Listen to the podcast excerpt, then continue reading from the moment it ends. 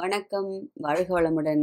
நான் உங்கள் வசந்தி பேசுகிறேன் என்னிலும் உங்களிலும் பிரபஞ்சம் முழுதும் நீக்கமர நிறைந்திருக்கும் அம்பாளின் பொற்பாத கமலங்களை நமஸ்கரித்து ஐம்பதாவது அந்தாதி பார்க்க போகிறோம் முதலில் அம்பாளுக்கு அனந்த கோட்டி நமஸ்காரம். ஏன்னா நூறு அந்தாதியில் நம்மளை பாதி தாண்ட வச்சுருக்கா. அதாவது ஐம்பதாவது அந்தாதியில் நம்ம அடி எடுத்து வைக்கிறோம். இந்த அடியின் மூலம் சொல்ல வைத்த அந்த அன்னைக்கு உங்களின் மூலம் கேட்க வைத்த அந்த அன்னைக்கு அனந்த கோடி நமஸ்காரம். நாம் ரெண்டு பேருமா சேர்ந்து கை கோர்த்து இந்த ஆன்மீக பாதையில் ஏதோ தட்டு தடு மாதிரி இந்த சின்ன குழந்தை எட்டு அடி எடுத்து வைக்குமா? அந்த மாதிரி ஏதோ ஒரு அஞ்சு அடி எடுத்து வச்சுருக்கோம் நம்ம இல்லையா? அதுவும் அவளுடைய அந்த மகத்தான கருணையினால தான். அவ்வியாஜ கருணாமூர்த்தி. அதனால் அவள் கை பிடிச்சி இப்படி அழிச்சிரும்புறான் நம்மளை. அதனால் இந்த ஐம்பதாவது அந்தாதியை பூர்த்தி பண்ணுறதுல அம்பாளுக்கு அனந்த கோடி நமஸ்காரம். இவ்வளோ பொறுமையாக நீங்களும் கேட்டுன்னு இருக்கிறதுக்கும் உங்களுக்கும் என்னுடைய பரிபூரண நமஸ்காரமும் நன்றிகளும். இந்த ஐம்பதாம் தேதி பார்க்கறதுக்கு முன்னாடி இது ஒரு சின்ன ஒரு ஒரு முன்கதை சுருக்கம் ரீகேப்னு சொல்கிறோம் இல்லையா? அந்த மாதிரி இந்த ஐம்பது அந்தாதில் நம்ம என்ன கற்றுருக்கோங்கிறத ரத்ன சுருக்கமாக பார்த்துடலாம் நம்ம சரியா? முதல்ல கணபதியை பணிந்து வணங்குறார். கவிமழை பொழிந்திட கணபதியை பணிந்து. அடுத்தது சுருக்கமாக ஒன்றுலேருந்து ஐம்பது வரைக்கும் நம்ம என்ன இது வரைக்கும் படிச்சிருக்கோம் அப்படின்னு பார்த்துடலாம். அம்பிகை வந்து எப்படி இருக்கா? இந்த தியான ஸ்வரூபத்தில் அங்குச பாச அங்குசம். மலரம்புகள் ஏந்திய கரங்கள். கரும்பு வில் ஏந்திய கரம். ஏந்தி அந்த சின்ன இடையில் செம்பட்டாடை உடுத்தி மேகலை தரித்து சிலம்பணிந்த திருவடிகளை உடன் கூடியவள். எட்டு திக்கையே ஆடையாக அணிந்த அந்த எம்பெருமானின் இடப்பாகத்தில் இருந்து அவருக்கே சக்தியாக விளங்கி ஐந்தொழில்களை புரிந்து அகிலத்தை ஆள்பவள். அவளை அவளின் அந்த மேன்மை அந்த உயர்வு பற்றி சொல்லணும்னா எப்படி சொல்லலாம்? யாரெல்லாம் பணிந்து வணங்குறா? மனிதரும் தேவரும் மாயா முனிவரும் பணிந்து வணங்கும் திருவடி. பிரமனும் சிவனும் திருமாலும் துதித்து போற்றி வணங்கும் திருவடி. எம்பெருமான் தன் தலைமேல் தாங்கும் திருவடி வேதம் போற்றி வணங்கும் திருவடி. அதுக்கப்புறம் என்ன? சித்தியும் சக்தியும் சிவமும் தவமும் முக்தியுமாக இருப்பவள். ஒளிக்கே ஒளியூட்டக்கூடிய ஒளியாக இருந்து பிரகாசிப்பவள். மூ உலகங்களுக்கும் ஈடு இணை இல்லாத திரிபுர சுந்தரி என்னும் பேரழகி. அடியவர்களின் அன்பிற்கு தன்னையே தந்து முக்தி எனும் பேரானந்தத்தை அளிக்கும் அவ்வியாஜ கருணாமூர்த்தி. அவளுடைய திருவடியை பணிஞ்சா நமக்கு என்னெல்லாம் கிடைக்கும்னு சொல்றார்? இந்த பந்தபாசம் அப்படிங்கிற அந்த விலங்கை அகற்றி விடுகின்றாள் யமபயம் போக்கி இந்த பிறப்பு இறப்பு அப்படிங்கிற இந்த சூழலிலிருந்து விடுவித்து இந்த முக்தி என்னும் பேரன்ப நிலையை தந்து விடுகின்றாள். இல்லையா? அடுத்தது அந்த நீலகண்டன். கண்டன் உண்ட நஞ்சை அமுதாக்கிய அம்பிகையானவள் என்ன பண்றா? நம்முடைய தீவினைகளை களைந்து நம்மையும் நல்வழிப்படுத்தி கரையேற்றும் கருணாசாகரி.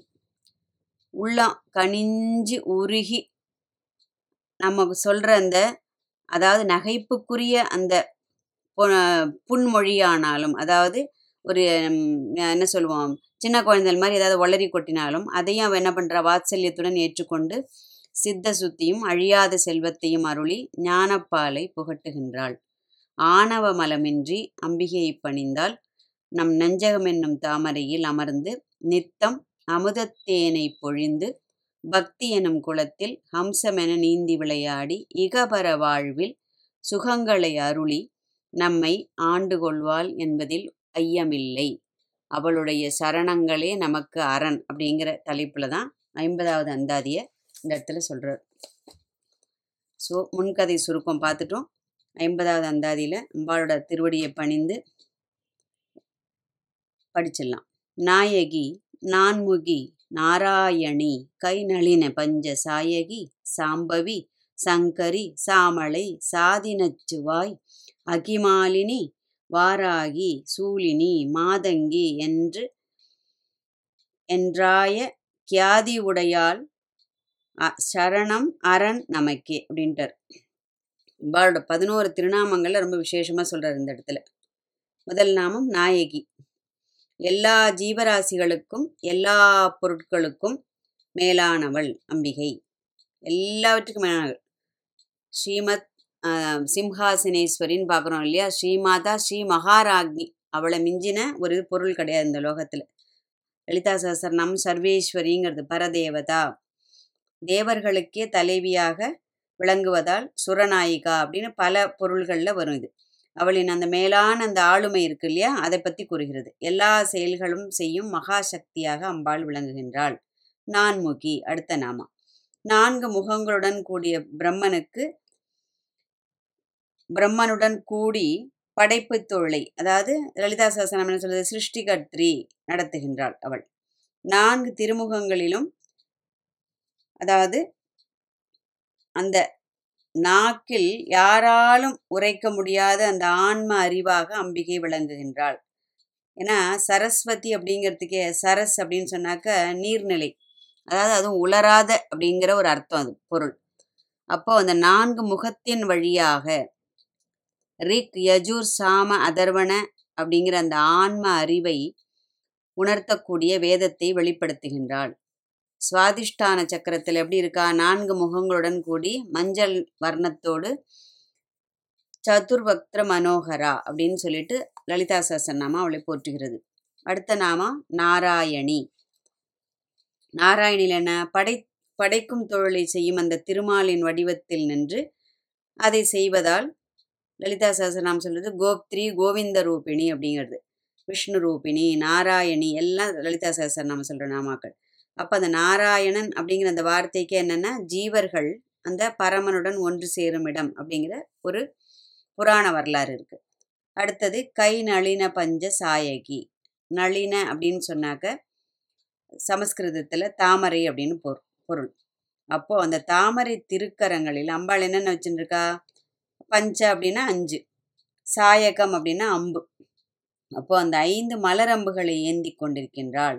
என்னென்ன மலர் இது தாமரை மாம்பு அசோகம் முல்லை நீலம் அப்படிங்கிற அந்த அஞ்சு பூ.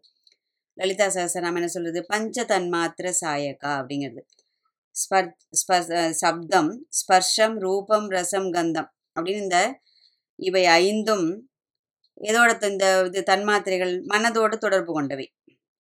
அம்பாள் என்னோட பண்ண பண்றவன் தன் திருக்கரங்களில் இந்த இரண்டையும் ஏந்தி கொண்டிருக்கின்றாள்.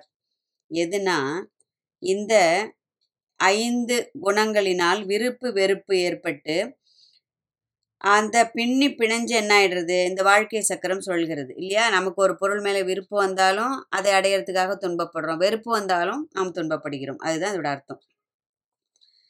அடுத்தது ம என்ன ஆயிடுறது? மன்மதனிடம் கரும்பு வில்லு மலரம்பும் இருக்கு. ஆனா அவ அந்த அது என்ன பண்றது? நமக்கு ராகத்தை ஏற்படுத்துகின்றது. ராகம்னா ஆசை இந்த இடத்துல. ஆசையை உண்டு பண்ணுகின்றது. ஆனால் அன்னையின் கையில் உள்ள அந்த கரும்பு வில்லும் மலரம்புகளும் நமக்கு ஆசையை அடக்கி வைராகியத்தை தருபவையாக விளங்குகின்றன. ஏன்னா இதுக்கு முன்னாடி நம்ம பார்த்துட்டோம் ஒரு அந்தாதியில் அதாவது ரெண்டுல இருபத்தி துணையும் தொழும் ரெண்டாவது அந்தாதி. துணையும் தொழும் தெய்வமும் மென் அதில் அதுல வர்றது மென் பாசாங்குசமும் அப்படிங்கிறார். அதாவது நம் இந்த பாச வினைகளை களையவே அங்குச பாசாங்குசம் தரித்து கொண்டிருக்கின்றாள். மென் பாசாங்குசம் அப்படிங்கிறார். ஏன்னா நம்ம நம்மளை கட்டும்போது அது ரொம்ப வலிச்சிடக்கூடாதான். அப்படிங்கிற அந்த தாயுள்ளத்தோட அபிராம்பட்டர் எழுதுறதா வியாகியானர்கள் சொல்கிறேன் என்ன அருமையான இது பாருங்க. படிக்கிறச்சவே அவ்வளோ அந்த அந்த அந்த உள்ள அர்த்தம் எவ்வளோ இருக்கு பாருங்க. அடுத்தது சாம்பவி. சிவபெருமானோட ஒரு பெயர் சம்பு. அவரின் மனைவியாக பத்னியாக விளங்கக்கூடியவள் அம்பாள். அதனால் அவளுக்கு சாம்பவி. அப்புறம் சிவம் மற்றும் அந்த சக்தி அது இருக்கு இல்லையா? அந்த ரெண்டையும் சேர்த்து குறிக்கக்கூடிய வகையில் உள்ள பெயர் சாம்பவி. அதாவது ஒளி வடிவமாக உமையை தியானிப்பதும் ஞானத்தை கொடுக்க வல்லதுமானது இந்த சாம்பவி. சாம்பவி முத்திரைன்னு ஒரு முத்திரையும் இருக்கு. சங்கரி. சங்கரின் பத்னியாக இருப்பதால் சங்கரி. சங்கரன் அப்படின்னு சொன்னாக்க அதை வந்து மூணாக பிரிக்கலாம். அதாவது சம் அப்படின்னா இன்பம் பூ அப்படின்னா பிறப்பிடம் கர அப்படின்னா செய்பவன். அதாவது இன்பத்தின் பிறப்பிடமாக இருந்து இன்பத்தை அருளக்கூடியவனாக இருக்கின்றான். அவனுடைய பத்னியாக இருப்பதால் இவளும் அதையே செய்கின்றாள். லலிதா சாசனம் வந்து சம்ஹாரிணி ருத்ரரூபா. ருத்ரனின் அந்த சம்ஹாரம் செய்கிற அந்த இதுக்கு இதற்கு சக்தியாக அம்பாள் விளங்குகின்றாள். சாமலை அடுத்த நாமா. ஷியாமளா அப்படிங்கிறது வடமொழி சொல். அது தமிழில் ஷாமலை அப்படின்னு சொல்கிறது அதாவது பச்சை வண்ண நிறத்தில் இருக்கக்கூடியவள். அதாவது உபாசகனின் எண்ணங்களை எண்ணியபடி நிறைவேற்றி வைப்பவள். அதுதான் ஷியாமாபா அப்படிங்கிறது லலிதா சகசரநாமம். அடுத்தது என்ன?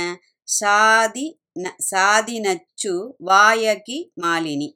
சாதி நச்சு வாய் அகிமாலினி அப்படி படிக்கணும். சாரி அதாவது தன் பத் தன் பதியான சிவபெருமானைப் போலவே அந்த என்ன பண்ணுறா நச்சு மிகுந்த அந்த நாகங்களை மாலையாக பூண்டு கொண்டிருப்பவள். அடுத்தது வாராகி. லலிதா பரமேஸ்வரியோட இந்த சேனை எல்லாவற்றிற்கும் தலைவியாக விளங்கக்கூடியவள். தண்டநாதா அப்படிங்கிற பேர்ல வரும். சப்த மாதர்களில் முதன்மையானவர்கள் முதன்மையானவள். அதாவது யஜ்யவராக மூர்த்தியானவனின் சக்தியானவள். அதுவும் இன்னொரு வியாக்கியானம். அம்பிகை என்ன பண்ணுறா அந்த ரஜகத துரக பதாதி அப்படின்னு அந்த நான்வகை படைகள் வச்சுருக்கா இல்லையா? அது எல்லாவற்றிற்கும் முதன்மை சேனாதிபதியாக விளங்குபவள். தன்னை வழிபடுவ வழிபடுபவர்களுக்கு வாழ்வில் வளம் கொழிக்கச் செய்பவள்.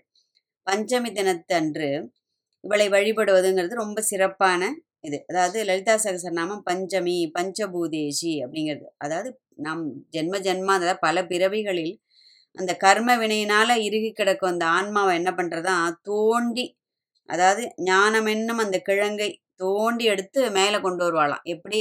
இந்த வாராக மூர்த்தியாக இருந்து அவர் வந்து பூமியை மீட்டு எடுத்துன்னு வந்தாரோ? அந்த மாதிரி நமக்குள் கிடக்கும் அந்த ஞானம் வந்து அப்படியே போய் அம், இந்த மாயையில் போய் அப்படியே அமிழ்ந்து கிடக்கு இல்லையா?